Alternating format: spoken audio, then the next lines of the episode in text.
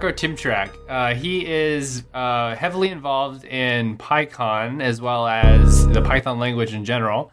Uh, I know him from PyCon, and uh, if you ever go to PyCon, you probably have seen him around. Uh, he's also been very involved with computers in general since their early inception of Unix and Unicode, and he's been using Python since. What, what was the first version of Python that you used? Would you I- say I, one I remember 1.6. 1.6? So that's like before booleans were added to the language. You had to use zeros and ones instead of true and false. So Yeah. just to give Well, you an coming- idea. Yeah, coming from Fortran and C, that seemed perfectly natural. so uh, why don't you tell us a little bit about yourself? Uh, you also specialize in in understanding human beings and teams and relationships and uh, focusing on understanding those from a systems perspective. Is that correct? Yeah, actually, I'll, I'll say it this way. Uh, when I was in high school, which is a really long time ago, um, my there's three favorite uh, magazines that I subscribed to then, but two of them pertinent to this discussion. The very first issue of Psychology Today, I subscribed to that magazine, and to Scientific American. And I think that still characterizes my interests now. So, psychology in the 60s for me in high school meant that I had to figure out why, when I was a kid, people called me a commie and would chase me down alleys just because of my name. It didn't make sense to me. So, psychology became, inter- became interesting and became a mode of survival, but it also became something that was curious for me. And technology, my dad was an engineer who would always explain things to me. I worked on pit crews. As a matter of fact, working on race cars and pit crews is how I finally decided to go into engineering. I hadn't intended on being like my dad at all, and he was an engineer, so I was never going to get close to it. Wrong. I find it fascinating that era of psychology because uh, I have bipolar disorder and I, I don't take lithium anymore. I now take a drug called Abilify, which is very new. It came out in like 2006, but I was taking lithium and it came out in the 60s and it's still one of the most prescribed bipolar medications there is. And uh, we still don't know exactly how it works. Yeah, we discovered it in the 60s, I believe. Yeah, it's a very wide uh, um, uh, effect, uh, a broad range uh, uh, uh, um, medication. One one of the people is uh, well, I guess I'll just start in on the psychology. One of the people that I um, love his work is uh, Jaak Panksepp, who's um, uh, with a university. I don't remember which one off the top of my head in Ohio. He also teaches in Washington State. But he's been doing uh, research neurobiology for 40 years, and he's identified uh, some specific brain structures uh, that uh, I think of as our uh, instinct, but he calls them the affective brain systems. And affect in psychology is another word for core emotions. And basically, his neurobiological research showed that 50s and 60s psychologists kind of got affect wrong. They got about three quarters of it right, but they conflated a few things. And he showed it through um, uh, neuroscience. And he's, through that kind of work, finding more and more specifically which parts of the brain are responsible for which things. And he's pushing through right now a couple of uh, uh, neuroactive drugs. I know one I've seen on a TED talk him talking about is on uh, uh, uh, targeting depression that works very specifically and has no side effects because of its specificity. So I think I think the more we learn, it's sort of like um, I'm always really fascinated to because because of my own personal experiences that I've had um, to un, to really come to a realization of how little we do know about certain things. Like I had certain experiences during a manic episode that led me down a research path, and I realized that I I came across cutting edge neuroscience that was explaining what I experienced and this is stuff that isn't in the medical field yet. You know, it's, it's still in cutting edge neuroscience about precept switches and the way it works in the bipolar brain and the visual cortex being different.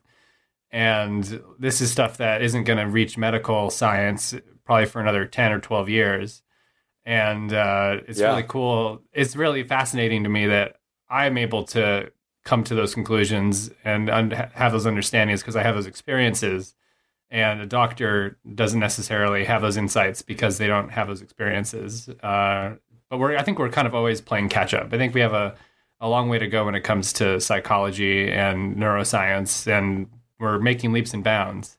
Yes, we are. I, and, and what you said also uh, uh, uh, rings true for my 91 year old mother died a couple of years back.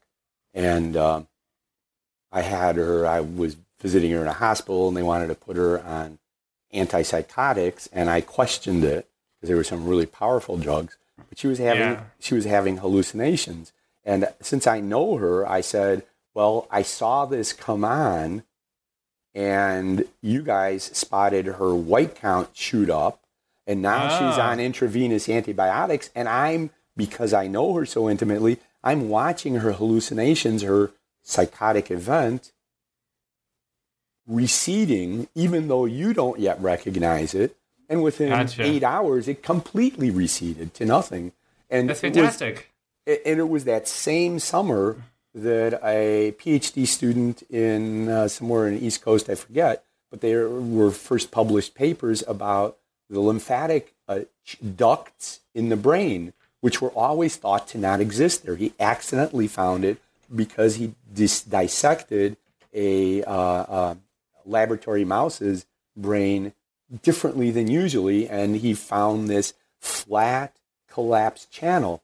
And the article that I saw right as my mom was going through this said, well, uh, in elderly people, the collapse of this very broad and flat lymphatic channel probably prevents the body from taking away the proteins that build up from infections, which could have a lot of implications for Alzheimer's treatment because rather than treat the symptoms of an accumulation of plaques, we can treat the prevention of the accumulation of plaques now that we know there's the system there.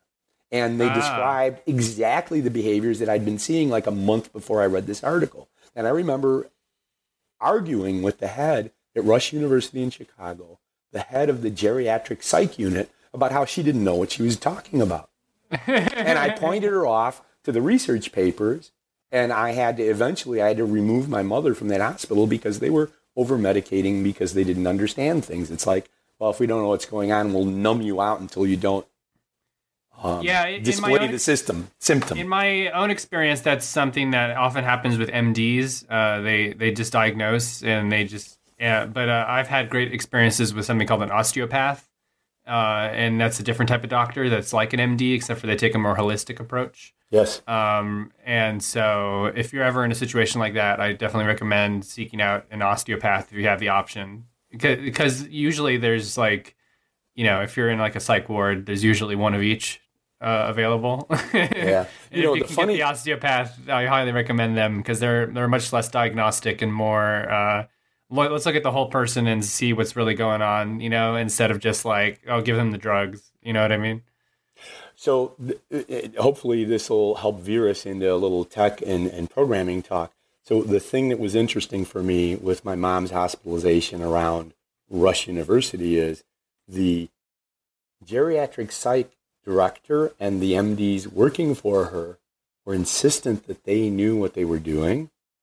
And yet the medical doctors that would come by on their rounds to check on mom's uh, white count and basically infections when I showed them the articles, they were very much on my side, and I wound up having three non-geriatric psych doctors arguing with the geriatric psych ward uh, on my side.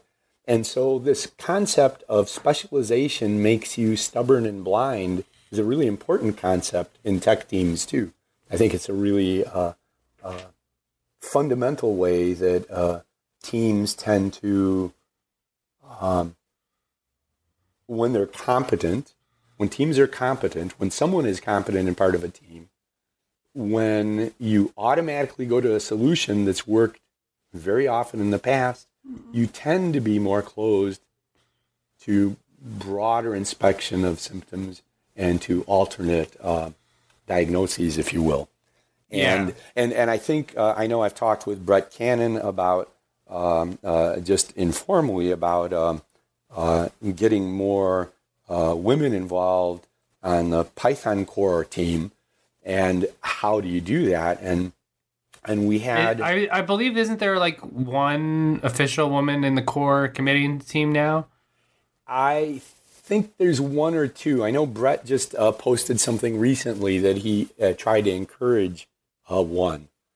And the message is um, there was an ACM article uh, in uh, Communications of the ACM, January of 2012, called uh, The Difference, which recounted how a recruiting team, uh, uh, headhunters, put together a team for a tech project, but they misread the requirements, so they wound up hiring people that weren't skilled uh, in a way that matched what the product needs were, and then they adjusted. They wound up with a team with some experts and some novices that had to learn how to do what they were going to do because they were already hired. And the article basically said, you know, a team of mixed skilled people outperforms teams of experts, and the reason exactly that. If I don't, if I'm not in the rut you're in, I won't know not to ask the questions uh, that sound like, "Are you really sure this is what it is?" Because I'm seeing something different, and that's what breaks teams out of uh, ruts and makes them basically perform better. So I've noticed that at my company. Um, at, when we were very small, I, I was hired on probably employee number 40 or so, and now we're at like 250. And it, it's not that we were becoming less expert, but as we've grown, our the the diversity of specialization Yes. in our hiring has has increased so broadly. Like we have whole groups of people dedicated to sales and stuff like that. Just that it seems as though that that there's a lot more questions that get raised because you have to explain something to the whole organization um, that that is a you know comprehensive. And it seems that that gives you a much better awareness of what you're building and why it's important um, And- and what you shouldn't when be- everyone's on the same page and everyone's an engineer then then we kind of got in this bad rabbit hole. Not talking badly of the company this is like four or five years ago um, but there we had we had this like real like we're the best type of mentality. And and we would we we, we kind of didn't we didn't build things quickly you know and we didn't iterate and we didn't improve. We because we were like we're amazing we're great we're going to stay this way. And like we were so afraid to make any changes and now there's just broad changes happening all the time and and it's happening at such a rapid pace and it's quite impressive to me how Yeah. that change in diversity really does seem to really improve the status quo It can. It can do the opposite too. So it takes diversity and the skills to operate in that diverse environment. So there's this is uh, uh, uh, Ken. This is something that really uh, uh, has fascinated me since. Yeah, know, it definitely wasn't without its growing pains. That's for sure. Yeah, yeah. I mean, So we, the- from the it- it- psychology- it involves a lot of orchestration from the people who are in charge of putting together the teams. I think. Yes, but it also requires something of the teams. This is the kind of stuff I talked with Brett about when trying to get a new member on board. You have to be um, open and not critical of the person, but instructive about the task at hand. And that difference is key Yeah. because um, because Because you if- have something to learn from that person, maybe. Exactly. And and when, if I do something, if I implement a protocol wrong, and you point out to me something I wasn't aware of, I've gained and you've gained, and we develop a partnership. And if it's placed in the right way, I trust to ask you again the next time I work on something because I've had an experience of mutual benefit. Uh, but Yeah, I have someone on my team in particular that I really enjoy working with, and he's very uh, he's very German. So he he likes to build things in an extremely uh I'll I want to I don't want to say extremely best practices way. Detailed. Um extremely detail oriented. Yes, Yeah, like specific. excessively. Um but that's really that's a really great strength because you know there's no nothing falls through the cracks, but it's like so much extra work. And I'm usually the opposite where I'm like, "Oh, well we could just not do that at all and this is we won't be a problem." and uh, we really balance each other out in that way. Uh, so we really enjoy working together, but it, we're always we're not butting heads as much as we are like pleasantly arguing, if that makes sense. Yes, yes, it makes a lot of sense because arguing about a topic is wow. This is um, this is the social equivalent of um, encapsulation and coding, right? I uh, uh, can give you access to my private variables. I can display them for you. I can uh, choose what I expose. And as long as you don't try and come into my object or class and change those variables in me, if you re-implement and show me a different outcome, I can choose to change my class. But as long as you don't try to do it, in other words, if you don't try to get global about it, then it Yeah. works, right? Yeah, And- yeah, And simplicity is the other piece, and this is what you just mentioned with your coworker.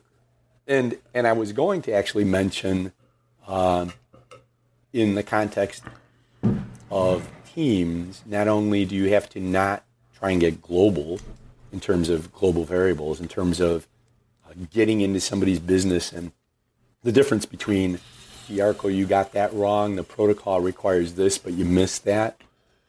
on my team it often looks like well the best way to do it is this way, so all of us should be doing it this way.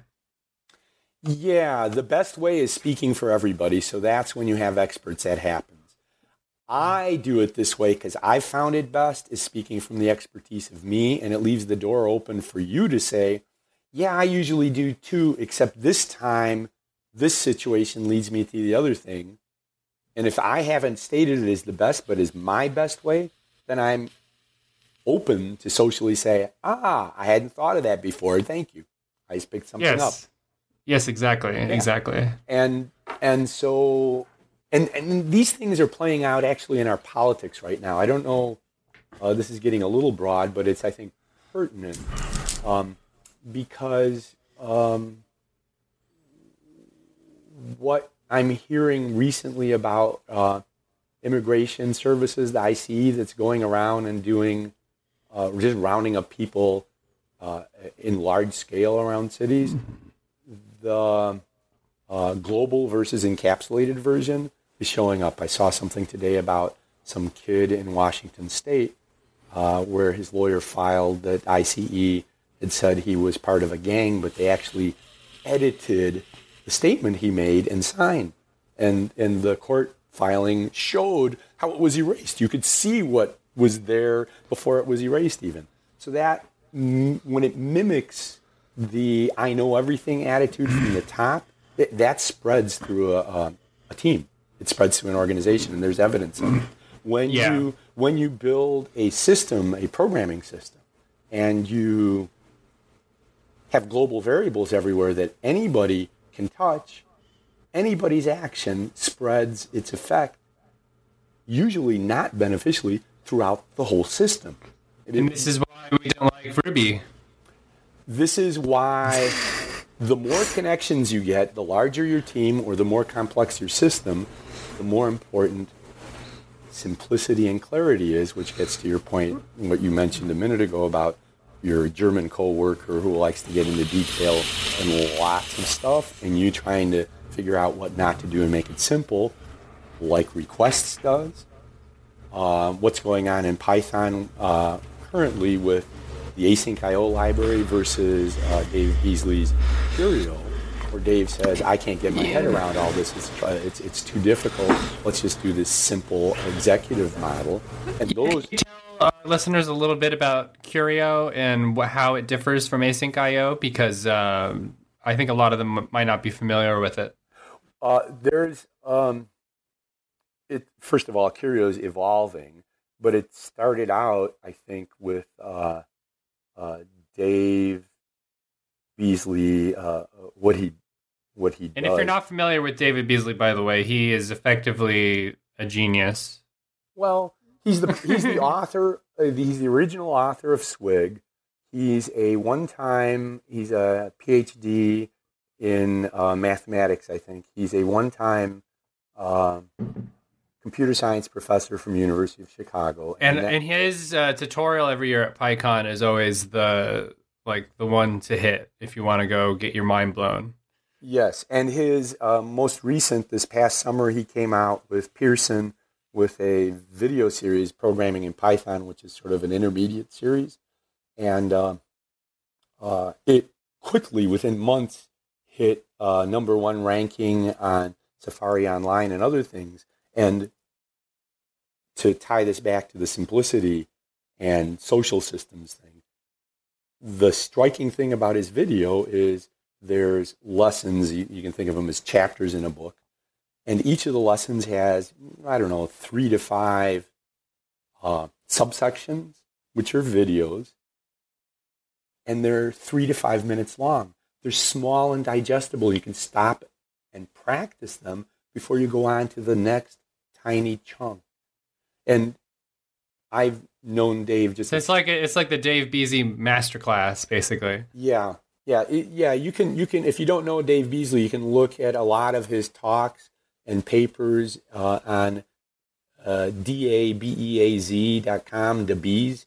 He's got a, uh, uh, lots of uh, talk on um, uh, talks online and free sort of uh, course material for uh, decorators. He had a whole series, I think, over four, three or four years in PyCon on decorators.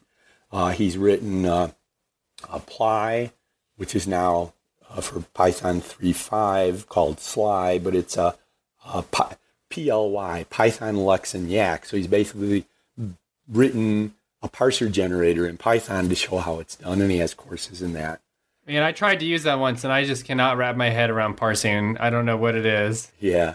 Well, It's so that is some complicated stuff. So one of the things, so getting back to async and async IO versus uh, how Curio started, Dave was um, complaining that he couldn't get his head around async IO, and async IO, I think, was um, uh, Guido van Rossum's uh, effort to uni- Originally called Tulip.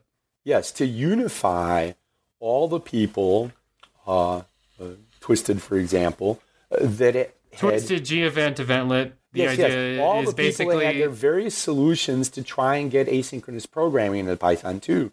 And and the Guido idea is you have one API and then you could switch out any of the backends and it comes with the default one. Right. And so the the picture there is there's all these existing solutions on the sort of outside of the shell. Then there's this Python core at the center, and then this layer of library, which now is async IO, which tries to unify all those various approaches, which means from an API perspective that it's trying to expose the things that uh, those various libraries need. Now I haven't e- written any code with async IO, but I've seen like the HTTP async IO code, and it, it looks very straightforward to me. They just have the await keyword, which basically means release the the IO loop, you know, and uh, there's a few other ones, and it it seems like a straightforward approach to me. What does Curio do differently? Well, Curio doesn't support callbacks, and Curio runs from a very much like an operating system for from an executive. So you can monitor, you can cancel tasks, you can see what's going Ah. on from tasks, and and it works very much like a regular. Um, uh, uh, Now, is it compatible with async IO? um, there's um, I would say that there is a good one, and maybe you can. We I don't know how we put this. Probably a good start to this was uh, Smith uh, uh, made a very long uh, blog post comparing the two and comparing various small solutions like uh, doing uh, a simple proxy server, you know, one implementation in async IO and another in Curio. and then showing how they're similar and yet how they're different. And um, that's a really good thing to digest. It's a uh, if you uh, it's on vorpus.org slash blog slash some thoughts on an asynchronous API design. Um, or if you just Google uh, async.io versus Curio, I think that's the top thing that comes up. Uh, and it's a really good read, and it started a lot of discussion in in the Python community about ease of programming and what do you really need versus uh, the net that captures all the existing async paradigms to try and bring them closer into the center in Python. Yeah, so, I'm looking at the Q and A right now on the on the GitHub repo, and it says here that it's a standalone library that is for polling I/O events, uh, and it uses the same basic machinery as async I/O, but it is not carried out in the same manner. So it is not. It has overlapping functionality, but the API is different, and the compatibility is not a goal. But it also says that it runs 75 to 150 percent faster. Uh, it is. Oh, Oh, there when so so and it's about the same speed as gevent, so that should give you a good idea. And, and, and gevent, by the way, is compiled, so that should be impressive. Yeah. So and Curio has no comp. There's no C in it at no, all. No, no, no. Okay, so Dave that makes me purist. extremely interested in yes. getting a Curio backend for um, uh, uh, Gunicorn, for example. So, so Dave was complaining to me privately about async IO and not being able to teach it for a long time. For a long time, for we'd meet for coffee or lunches in Chicago, and uh, uh, sometimes here's basically Dave became a great friend when my mother was in the hospital, in and out for almost a year before she died. And when she died, I was like, I mean, I'm the only kid, the last one, and he would call me up and say, you know, to get me out of the house and say hey, I got a class running. I said, oh, do you have a seat to fill? He says, no, I just want you to come here to make trouble. I mean, he would just he would just do it to get me out of the house, and I'd be pretty much, I don't want to see people. I'm in a funk, and he'd say, you know, and we do blah blah blah, whatever this way in his Python class, and then he'd just say, what do you think, Yarko? Do you agree? And I would just like out of my stupor look up and say, yeah, but there's another way of looking at it. And then we'd have this discussion where we'd argue and come to uh, I don't know, it would be a useful, it would be like exactly like he said, it would be a useful expanding of the uh, circle of the way of looking at whatever, some particular thing. And even later, months later, I would see students that I hadn't known at all, except in those classes, somewhere on the CTA that would say hi and talk about how great that discussion uh, was for them in that class, how it enhanced the class for them. So uh, I think uh, I think this is really Important. So this is really cutting edge Python. You've been doing Python for forever. What is like what? How does it? How has it felt to have been using Python since at least one six and seen it evolve to two six, two seven, and then like see three come out and three six? How is that felt, and how do you feel about the current state of affairs with the migration between two and three? Do you have a good feel for where things are at, or are you, are you worried about the future of Python uh, at all? No, I'm actually not, but I'm also uh, very opinionated, uh, uh Kenneth. I've uh, when I used Python 1.6, I played with it. I would visit it and do small things and look at things like Zope and try to write my own things, and some things would be useful. I had a team that I managed that worked in Java. I didn't really like Java. It was early, and I did some stuff off on the side in Perl, and I was uh, I worked on Unix, so I actually was on the standardization committees for actually command line utilities. So I knew a lot of shell programming and so forth, and a lot of small tools. Oh, so were you part of the people who came up with the POSIX standard for the help output? I was on POSIX on the POSIX two committee with David Korn actually. So I was I didn't know this until the DocOpt library came out. Are you familiar with DocOpt? Uh huh. DocOpt is fantastic for anyone who's listening uh, who doesn't know about it. Uh, it turns out that when you do like a command dash h or dash dash help, and it prints out you know the, the arguments, and sometimes there's like brackets, and sometimes there's like a dot dot dot, and all this stuff. Yes. that that is a standard, uh, a Unix standard, and it takes all you have to do is write the help string, and then it generates all the parsing code for you for your command line arguments. Yeah, isn't that So, nice? For very simple thing, I use Click for more uh, robust things that have like subcommands and stuff like that. Like for my new library um, or my new CLI app, um, pipenv, which everyone should check out. Yes, I've I- seen that. I need to check it out too. Yeah, pipenv is fantastic. It combines uh, virtualenv and pip together into one tool, as well as a new standard that's evolving from pip that's going to be put into pip called pipfile. Um, and it gives you deterministic builds and it creates a virtualenv for you automatically. And it gives you some really, it just makes workflow so much better. Um, so it's called pipenv, P I P E N V. Uh, I highly recommend all our listeners check it out. Um, it has almost 3,000 stars on GitHub now, so it's uh, it's Great. becoming quite popular. And I have a co-contributor, so it's nice and sustainable. Uh, but I use Click for that project because it has, you know, it's it's it needs some robustness to the way that it works. Um, but for real simple things that are just like this is a simple command line application, DocOpt is the way to go. And it turns out that there's an ANSI standard for that help thing, for the help string that is outputted. And I guess Yarko, you were involved in in that type of standardization. Yeah, it was in that standardization committee. Yeah, That's awesome. yeah. I had no idea that there was even a standard around that because my experience to Linux was, you know, I was a kid and there my was no Linux when that was going on. well, that's true. That's true. Well, My my experience was, you know, my, my dad was uh, a programmer when I was growing up, and he, he got me turned on to Linux when I was a kid, and I was probably using like Red Hat Four or something like that oh, back when it was free, and uh, you know the real version of Red Hat was free, and um,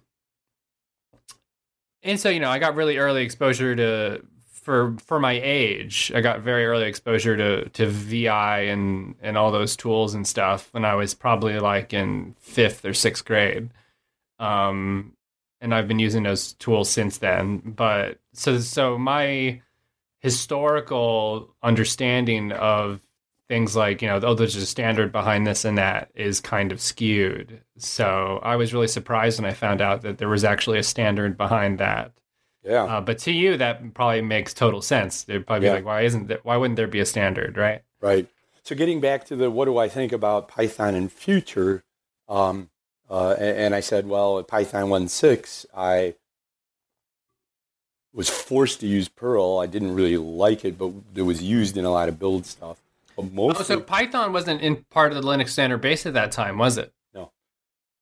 oh there Uh, was no linux standard base there- there was there was no linux yeah, there was no linux there was no Linux. Uh, uh, right, Linus, sorry. I, I forget when Linus was in school, but basically, you're blowing my mind Yeah, yeah. But but back then, my favorite tool for crafting up things, well, it's either the shell, uh, you know, pipeline of command, or or or a shell script, or awk.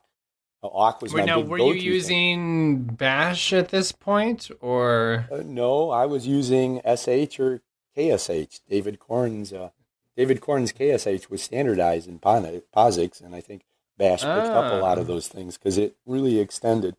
There was a time where it was either. I remember between- seeing KSH a lot when I was a kid, but I never used it. Oh yeah. Well, Bash picked up a lot of those things and extended on them.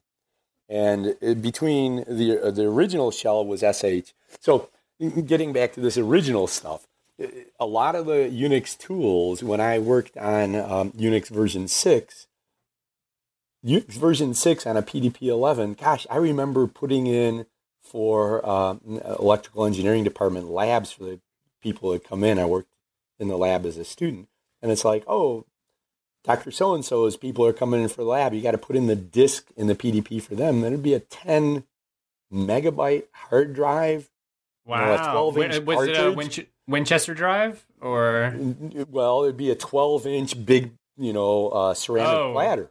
way before then? Yeah, Okay. way before then. And back then, every program that ran had 16K of I space and 16K of D space. You got 16K in memory. That's it for your instructions and 16K for your dynamic RAM for, for data, for variables and so forth. And if you couldn't get it in within then, that's when you did a pipeline to the next thing and you'd suspend and spin up a new thing. And then writing the disk X, was X really slow. so this is what drove the pipeline. So learning how to assemble small little things is one of the things that Unix drove. Awk got good at that. And Perl, I think, got too messy in that. And Python, I think, got good in that. So back to the do I have any faith in Python? It's like, well, or in Python's future, it's like, well, Python 2 dot, I think 2 is when I started using it really seriously. And Python 2.7 is okay. And I've kind of been on the periphery of watching the bumps of getting people to try Python 3. And I think probably with Python 3.3, I started using it.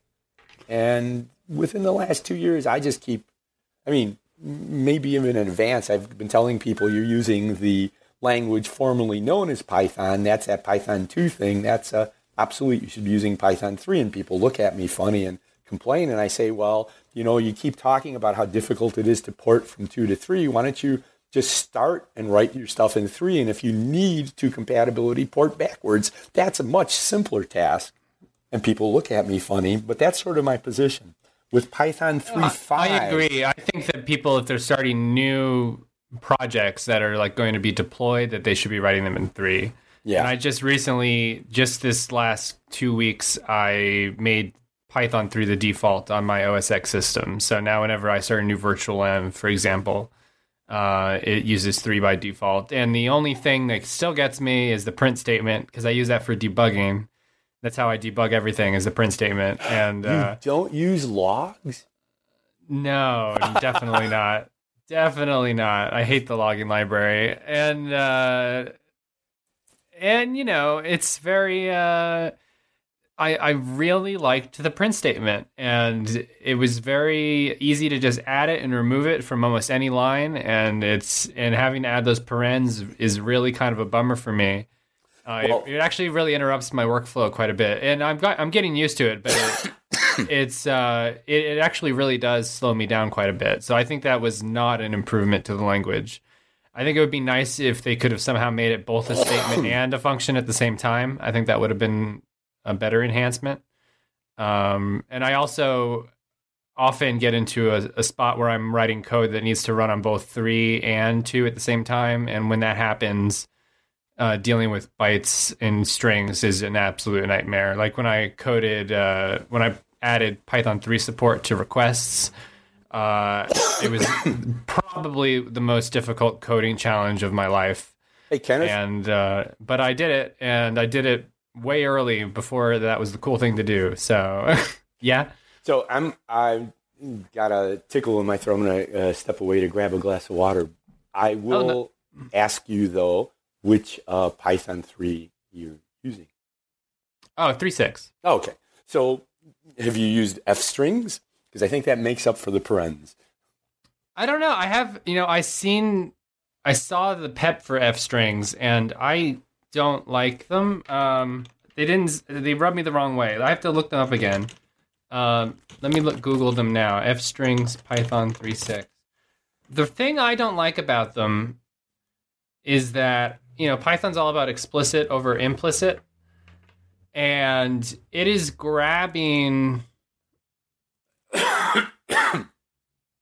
Be right back. It is it is grabbing assignments from uh, from your namespace and insert inserting them into the string. And to me, that is a little bit uh, wonky. But now that I look at it again, it does seem like it would be useful and uh, it doesn't seem so bad. I'm just so used to the string as a string, and then you perform operations on it. Not not this is an F string, and it's going to be expanded at runtime.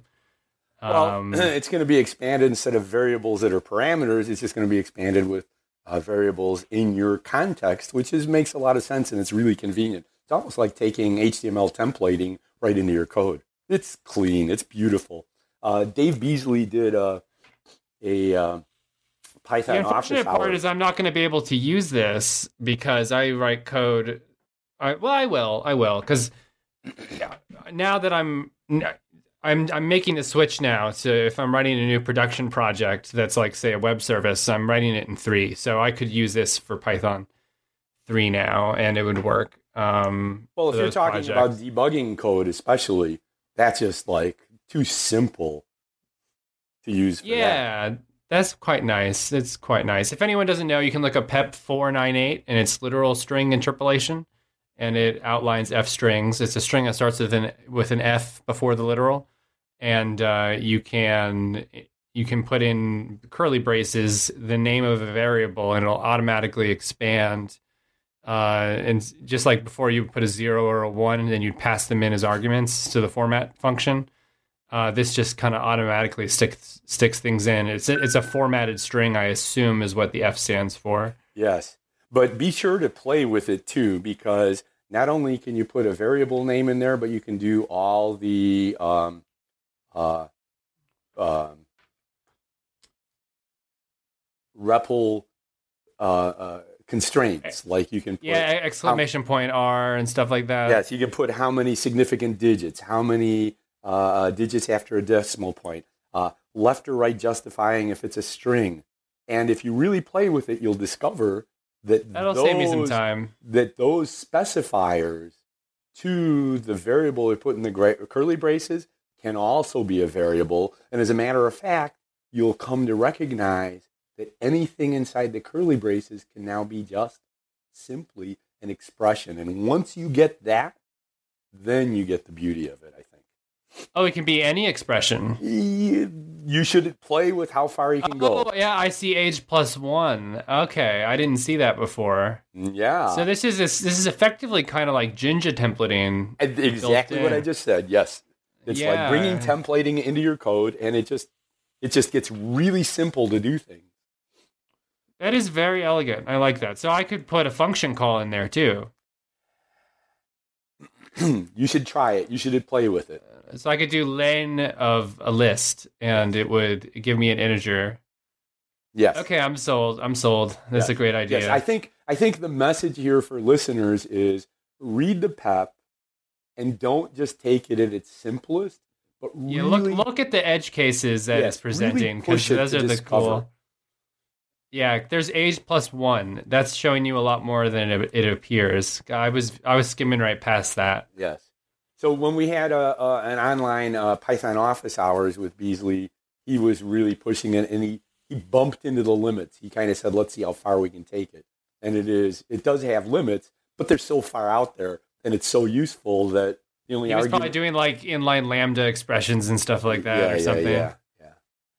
So uh, Yeah, I'm very confident that three is the future, and that I think that, but I think it's it's we're gonna still have a little bit of this like, uh, kind of like one foot in the water, one foot on land type of thing going on until 2020, um, and even then, I think it's gonna go on until like a little bit farther.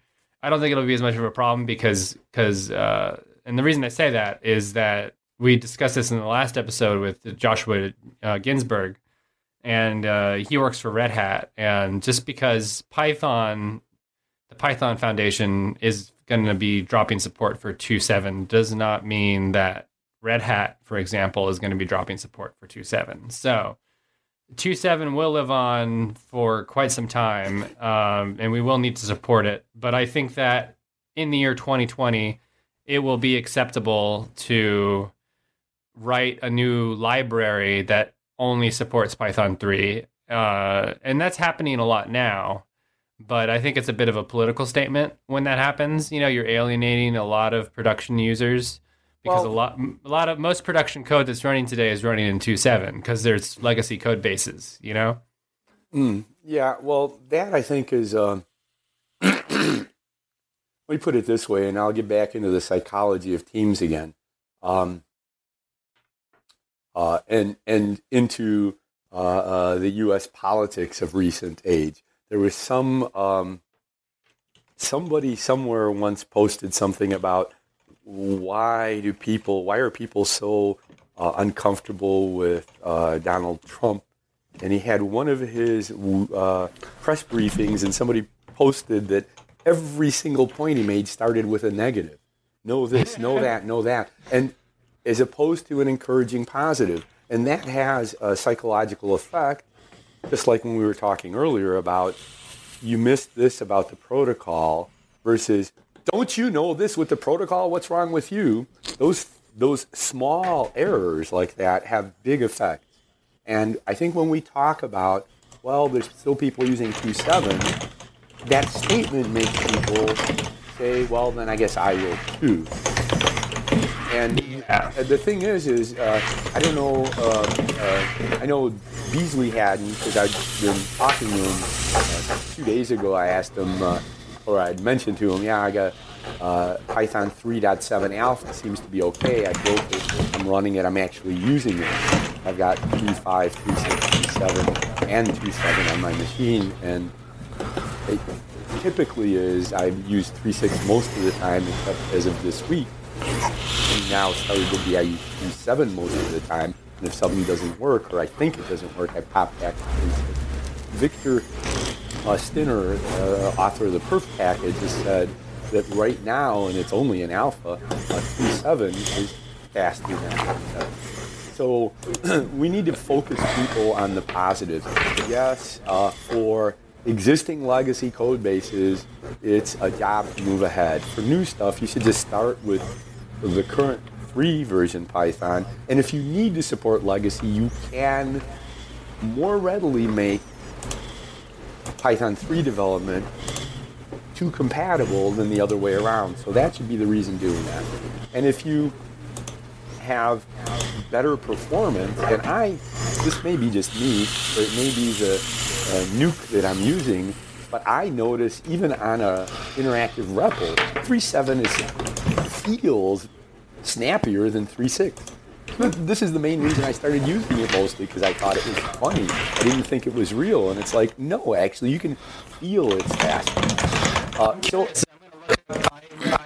request code base it's CI against um, 3.7 as well. I'm curious if its time is uh, is less. You know what I mean? Yeah. Well, I just basically took uh, since uh, Brett uh, announced that uh, uh, Python is on GitHub now, and I checked, and it's like, oh, good, all the tags are there, and I took down the GitHub repo to build 3.5, 3.6, and 3.7. I just built the head, and it's like, oh, look, 3.7 learns great, and I've been using it, and it's 3.7 alpha, but I'm sure it'll break yeah. as people merge things in, but that's the whole point of having some of us using it and hollering early. yeah, I, and if you if you use Travis CI, they have a, a an environment available called 37-dev, and it'll just pull the latest dev version and uh, let you build against that. So I oh, recommend great. that for people future proofing things, so that you don't have to go and scramble when 3.7 comes out. So yeah. requests, if for example, is fully tested against 3.7 and as they make changes to the language, I'll know if anything breaks and we'll fix them way ahead of time. Yeah. That's cool. So, uh, is there anything else you want to talk about, Yarko? Well, how much time do we have? Well, these podcasts range from one hour to two hours. So, uh, we can talk about anything or we can end now. It's up to you. So, I've got one more thing that has to do with the future of, of Python.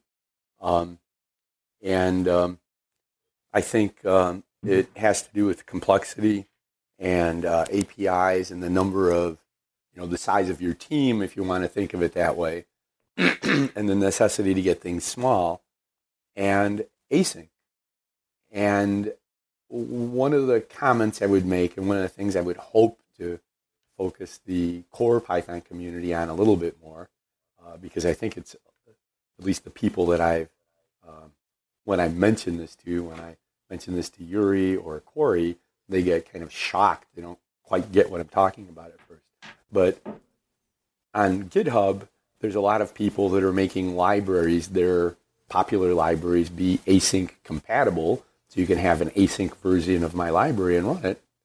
And I said, well, that's because of the uh, legacy of applications that have built their own async approach, and then the shim library getting closer into the code that tries to unify them, but it hasn't gotten down to the core uh, REPL loop of Python itself. So No. we have to solve it out there in the sort of stratosphere, out in the layers. It's almost like it's upside down. And because Yeah, ideally you would write asynchronous code that could easily run synchronously. Well, so my message is if the REPL loop was in itself inherently asynchronous from the inside out, and synchronous code was nothing more than the special case of async with one task, then the load of having to maintain two copies of libraries, I think that's going to, as async becomes more and more important, that's going to become a very limiting factor.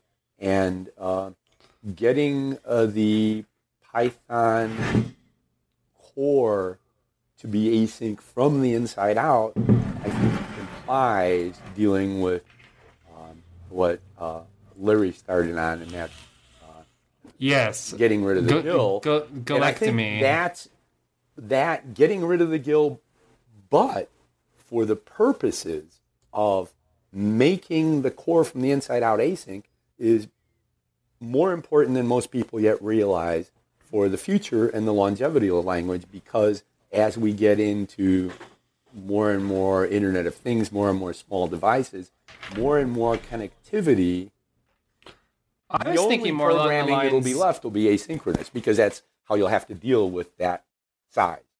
I was thinking more along the lines of it's important for us to remove the GIL because we can't increase our CPU power much more other than in parallelism. Um, I think in the future, in like 10 years, I think you're going to be seeing desktops with, you know, 32, 128 cores probably. And fully utilize those, uh, you can do that now if you use multi-process or subprocesses and, and threads. Um, but you know, you still have GIL. So if you remove the GIL, then you can really fully utilize the the speed at which a computer can uh, can execute tasks. So I think that's important for the future of the language. Yes. Well, and the other thing is um, educating people on the concepts of asynchronous programming. So basically, and I'll speak as an electrical engineer now, uh, asynchronous programming is, if you think about embedded devices, it is just cooperative multitasking. And a typical uh, operating system kernel with a scheduler is preemptive multitasking. And each of those has their advantages and disadvantages. Cooperative, if you have a task that blocks, it shuts everything down.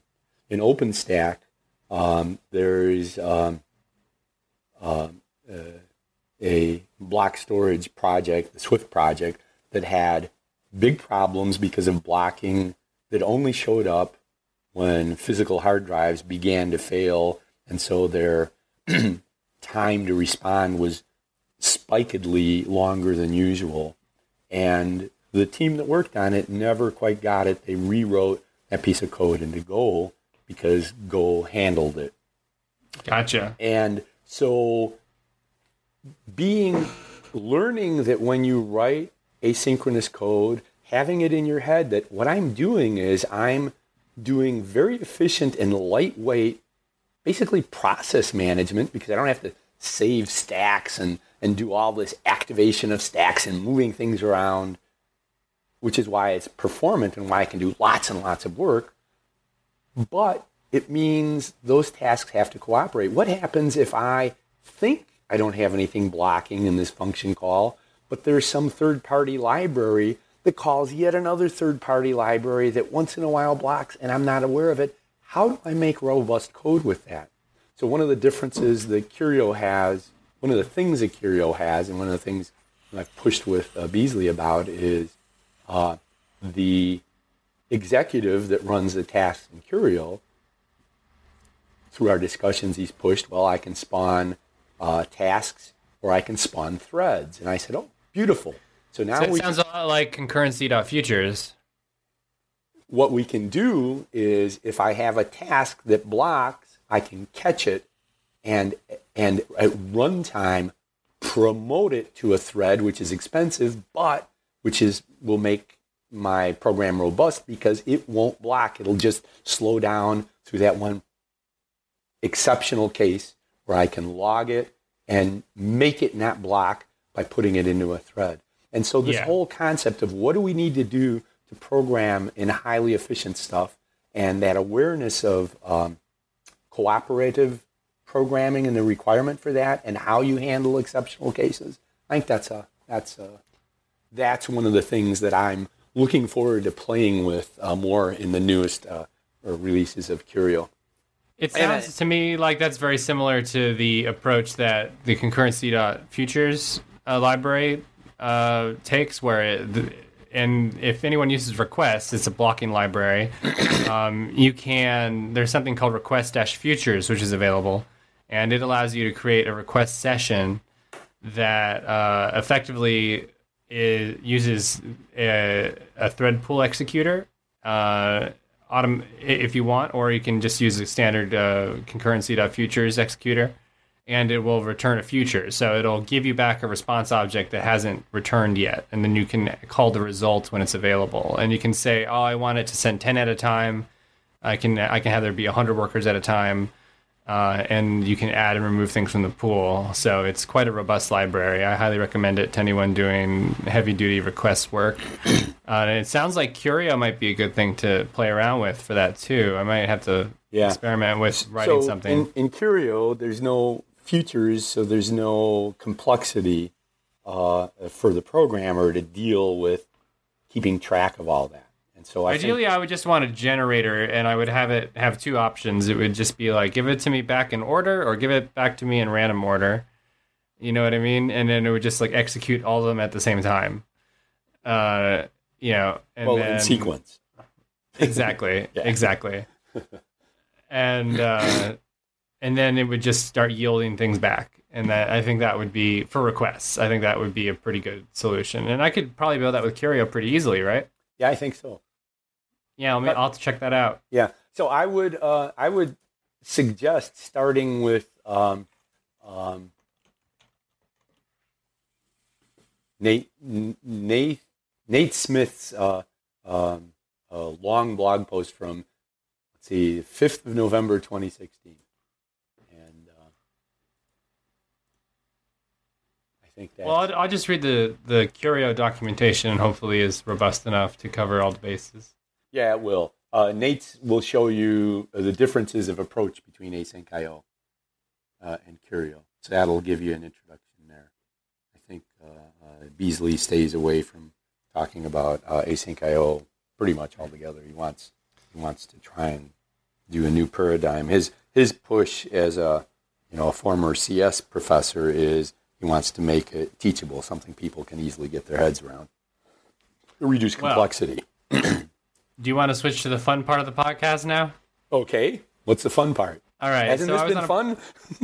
This has been very fun, yes. But I was on a podcast recently where they asked me this really great question, and I've been asking it to a lot of my uh, co-hosts slash guests recently. Okay. and it is uh, it was their top five. They had me list my top five of favorite things right now that are like media related, so books, movies, TV shows, video games, things like that. And it, uh, you know, I I think it's a great thing to ask. So I answered with like some of my favorite songs or albums of all time, uh, s some of my favorite books that I was reading right now, uh, or or of all time, and uh, like my favorite movie I just saw in theaters and stuff like that. Huh. So what was your favorite movie? Uh, my favorite movie right now is Doctor Strange. I uh, it's it's in theaters still, and it's uh, it's a fantastic Marvel superhero movie. And instead of it being like Iron Man, where he's like a really smart guy who gave himself powers, or had some kind of like um, weird nuclear accident or something, he is like dips into esoteric realms. So he has like he does astral projection and stuff like that, and he deals with the etheric, uh, etheric studies, if you will. So it's quite a quite an interesting superhero. Uh, it's really it's a really great movie. I really enjoyed it because I like I like reading about that stuff and it interests me. So it was great to see a Marvel movie about it. Well, that sounds great. I saw uh, my my favorite recent one. I saw was um, um, Hidden Numbers, which Hidden numbers. yeah, which is about the uh, human computers in the early uh, Ah. space uh, program, uh, the African American women that were involved, and um, uh, how how they basically impacted things. There's a lot of a lot of interesting team and social and technical stuff all mixed into one. So that really suited me. The uh, our two episodes ago had our our guest Richard Steams had the same answer. He said that was one of his favorite movies right now. I need to see that. Yeah. Hidden, hidden numbers. Yeah, I saw that and it looks it looks pretty good. Uh, so what what about books? What are your favorite books? Wow, you know, um, I have not uh, in a couple of years really picked up a lot of books. I have started uh, reading. Uh, Do you have any like historical like if you were to tell any like on your like put on your website your top five books or something like something that would go on that list? Well, um, what I was going to say is uh, uh, Thomas Friedman's "Thank You for Being Late" is something I'm currently reading. I'm kind of surprised at how much it sucked me in. Um, um, and I have an author, a friend who's written a lot of books, and I, uh, David Richo, he's a psychologist, but I like his um, "You Are Not What You Think" uh, because it's about self awareness and self inspection. So that's a pretty good one. Is it about the illusion of the self? Uh, no, it's about acceptance of the self. So he Ah. talks basically about ego and when it gets healthy and when it's not healthy, and how to quit running away from it, but how to embrace it and use it in healthy, functional ways, which basically gets into how you think about things and why you think about things and what drives when you think about things and how to basically get, you know, those reins in your hands. So it's a, very much a self awareness thing. That, yeah, you've recommended quite a few of his books to me. I purchased a couple of them, but I haven't read them yet. I I have a really bad habit of buying a lot of Kindle books, but never being in the mood to read them. Uh, but I I was in Books a Million last night, and I got inspired to read, and then I went home and I I didn't read. I decided to start collecting playing cards instead. Yeah, I read So- something about that. About So you I, doing I, that. I now have a collection of 50 different boxes of playing cards showing up at my house over the next week, uh, which I'm excited about. They come in so many cool designs and patterns and editions. Uh, I spent like six hours yesterday. You know, I like collecting small things. Like I have a collection of challenge coins. Um, and so I, I needed, I wanted a new collection of something. So I, I thought a, a cool collection of, of playing cards would be really interesting to have because they, they have so many interesting designs on them, you know, and they have, I, they just remind me of my childhood because I played with cards a lot when I was a kid. I, I I would like stack them up, and I'd play War and Solitaire, and those are really the only games I ever played. So you're talking about 52 card decks? Yeah, fifty-two card decks, Not, and I got I, pinochle decks. no, I did buy a Pinochle deck because my great grandmother used to play Pinochle, and my family would always play with her. Uh, I already have one, but it's on display in my apartment, so I got one to add to the collection. Uh, and I, I got a bridge deck because my grandma plays bridge. Uh, she played with Bill Gates once, and she won. Wow. Yeah, she beat him. He wasn't very good, apparently. he had someone helping him. He apparently he's quite a he really enjoys playing bridge. And she said he was like, just like a normal guy, except he had extremely expensive shoes on. A normal guy except street shoes. That's funny. Yeah, he's a really nerdy, normal guy, but really, really nice shoes. Uh, yeah, and she also played with someone else famous at that same tournament. I can't remember who it was, but yeah. So I, I don't know. I just I, I haven't really touched a deck of cards since I was a kid, so it just seemed like a fun idea. So I, they make so many. Bicycle has had so many editions of their decks. It's um, incredible if you go look at them. You can find one for just about everything. So. I uh, I bought well, I bought about fifty different decks yesterday. So wow. 50. That's a lot of Yeah. decks. yeah, they range in price from two dollars to twenty, and then like there was one deck I found that was beautiful, and it was just released last year by some company, and it, it sold. It was selling for ten dollars, and they were sold out, and now you can get it on Amazon for nine hundred bucks.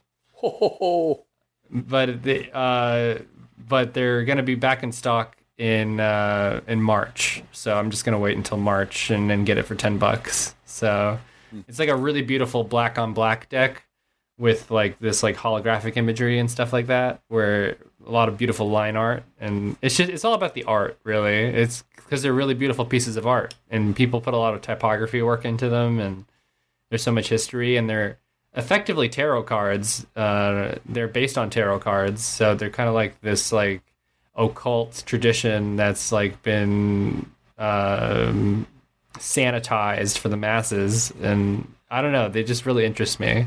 Oh. So I really like them. It- it- It's based on the tarot deck, the the standard fifty two deck.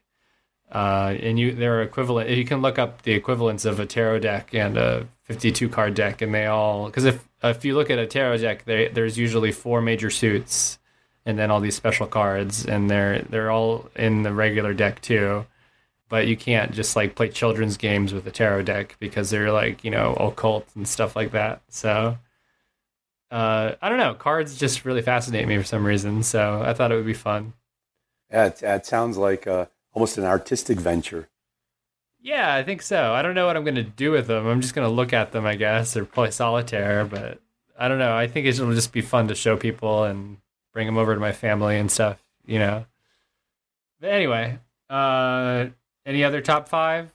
Well, Things you have? uh, as I'm thinking about it, there's um, uh, a book I give out to people a lot, which people like and I like. It's uh, almost like a coffee table book. Uh, David Viscott's uh, "Finding Your Strength in Difficult Times."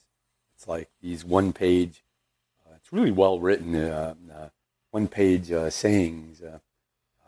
An example is um, maybe I'll spoil it by doing this, but there's a, a chapter you can think of one page or one and a half page things as chapter called The Secret to Life.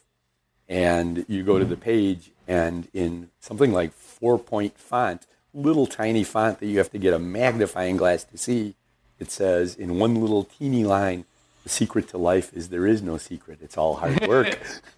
I, I had a feeling that's what the answer was going to be. yeah. So there's there's uh, it's just uh, uh, cleverly and densely and in some cases inspirationally written single pages. It's like the perfect bathroom book or a coffee table book or whatever. Or uh, even I actually usually give them to people when they're feeling down and out because it's the kind of thing you can find something that rings true to you, flip open to the page, and not only will you feel better, you'll actually laugh when you read it. I have a book like that. Uh, it's by Kanye West, actually. He wrote a self help book, and it's so hilarious because he's such a character. Are you familiar with him? Uh, no, not with his books. No. Well, no, he's not known for his books. Yeah. he, he he has this one self help book, and it's called uh, "Thank You and You're Welcome," and that's kind of like encapsulates his attitude towards life.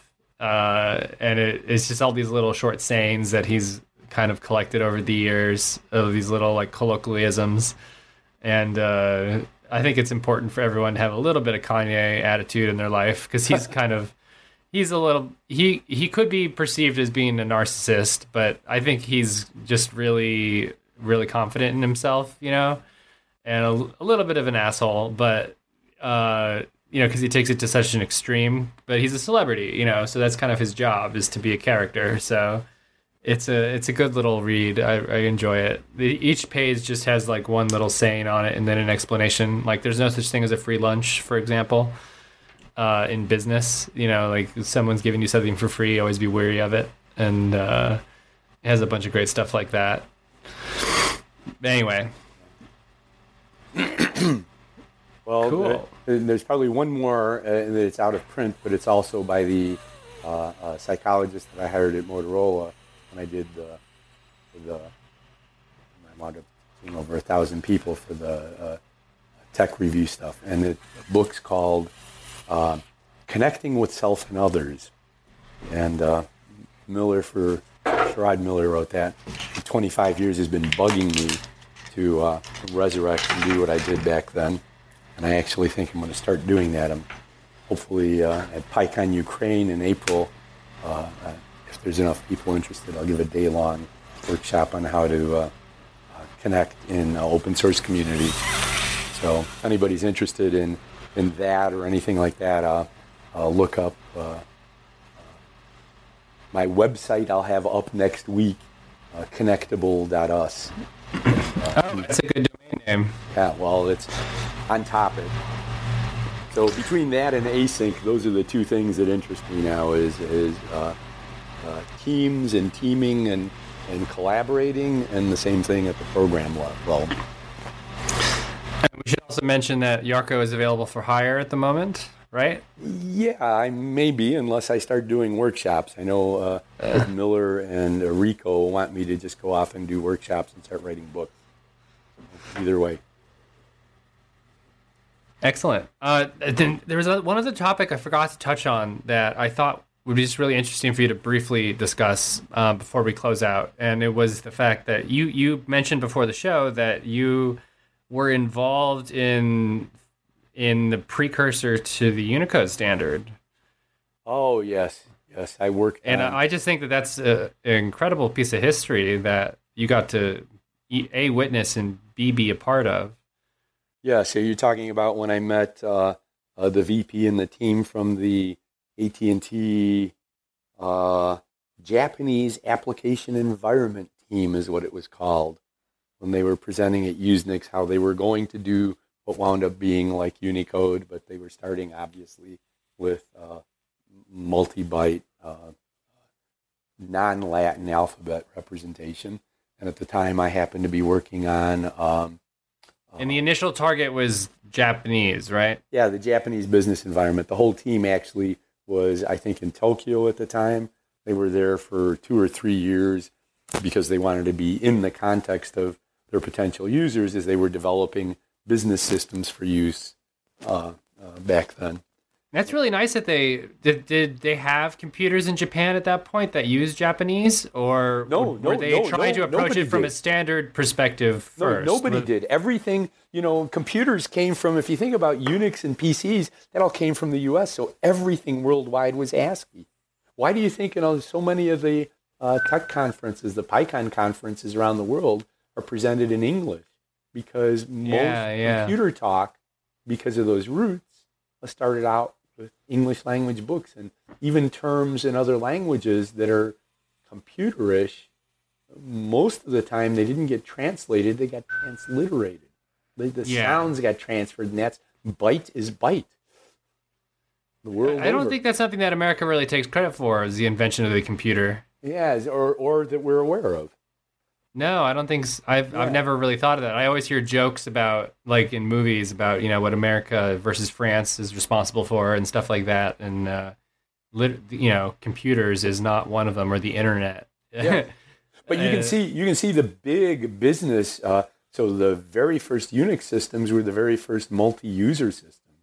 I mean, it's no more uh, do your accounting by taking Fortran uh, punched card decks over to some window and waiting half a day for a printout. It was sit at a terminal and type in uh, the billing stuff that your customer has so far this month so you can tell them while you're on the phone with them. So the business so, imperative for how do we sell this to all these marketplaces where we can't speak their language was huge. So were you excited when like I don't know, I don't know what the first major Unicode standardization was, but I know UTF 8 and UTF 16, 32 are the standards now. When when those came about, is does that like blow your mind how far they took that where you can have like almost an infinite number of characters represented?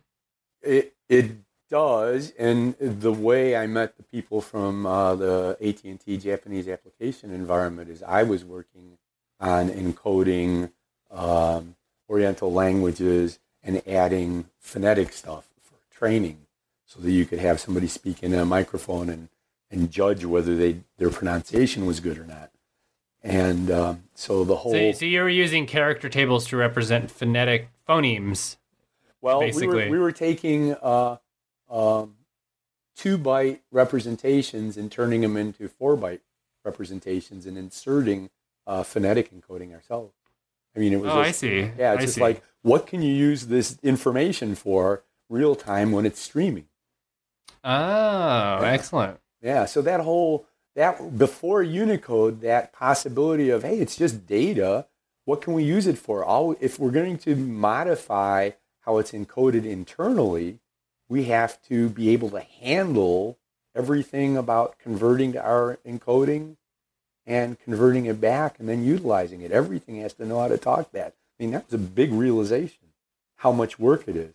A lot of nations had their own encoding standards for uh, printing industry and unifying off of those. I mean, it's uh, it was a huge, huge step. Yeah, we've come a long way, and I, I guess we're done. I, I, from what I understand, I don't know if there's any more work that needs to be put into. I mean, we have emojis, and Yeah, well, well, we're done to the extent that the major steps are there. There's bumps. I mean, obviously, when you some of the discussions between Python two and three have been about in character encoding.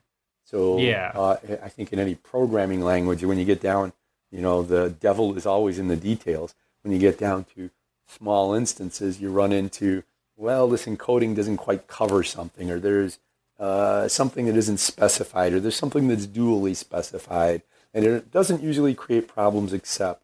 So I think we're to that level of it now, which is okay. I mean, it's functional. We've got useful stuff worldwide. yeah, I, I started experimenting with the N, uh, NLTK library recently for the Uh-huh. first time, and it was a lot of fun. I have a, a website I made that's just kind of like a Amazon referral website, just to see if I can make some money on the side from Amazon. Yes. and it just takes the Amazon descriptions and then runs them through NLTK to get synonyms through WordNet, and it you know it changes fifty percent of the time it changes the words to a different synonym, and the results are kind of funny. It, but it's uh, it's just a lot of fun that you can do that, and from what I understand, you can't really do that with other languages. It's mostly English that you're able to do that with. Uh, there are corp- corpora available for other languages, but it's not nearly as extensive as it is for English. Oh, because the English, uh, the Oxford English Language Dictionary with all the history, I think that's one of the oldest written dictionaries in the world. Yeah, we yeah we're also responsible for founding the dictionary, I believe, aren't we? Uh, was Webster the first dictionary there was? I don't know. I think I don't know.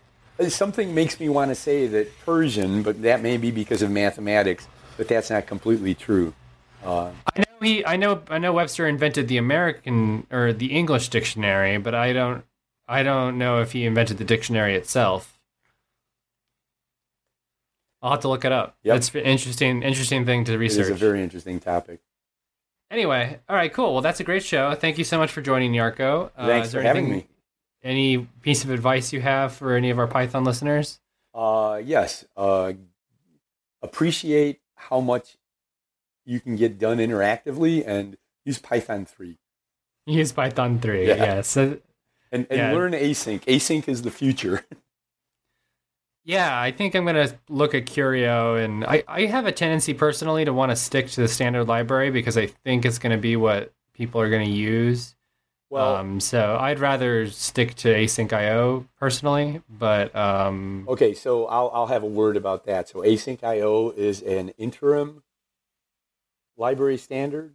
And I know internally, one of the problems is all the things in the standard library are too many.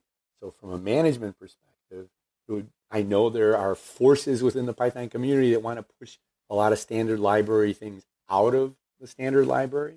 yeah, we want to make it smaller instead Yeah. of bigger. And so the encouragement of Curio is, oh, we have two libraries that do this. That's good enough reason to start saying it doesn't need to be in the standard because there's more than one way of doing it. People Gotcha. choose.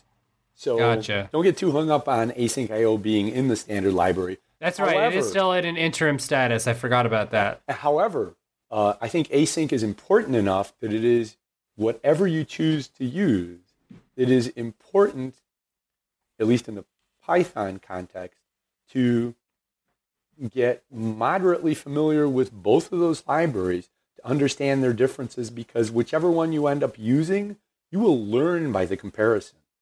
And that Yeah. learning you will apply in whichever library you wind up using. So that And the, the, the fact alone that Curio is as fast as gevent is mind blowing to me. So I'm gonna check it out for sure. and it's going to just get fa- it's going to be getting faster. So So it might be the PyPy of concurrency. I wonder. I wonder if he's done benchmarks on PyPy. I bet it's even faster on PyPy. Uh, I, I couldn't answer that. I, I, I almost guarantee that it is. Yeah, you'll you'll have to And it- invite him in and ask him yourself. Yeah, he would be a great guest on the podcast. I'll have to. Uh, I'll have to do an interview with him soon. Excellent. Well, thank you so much for joining, Yarko. Uh, it was great talking to you, and thanks to all of our listeners. We will talk to you soon. All right.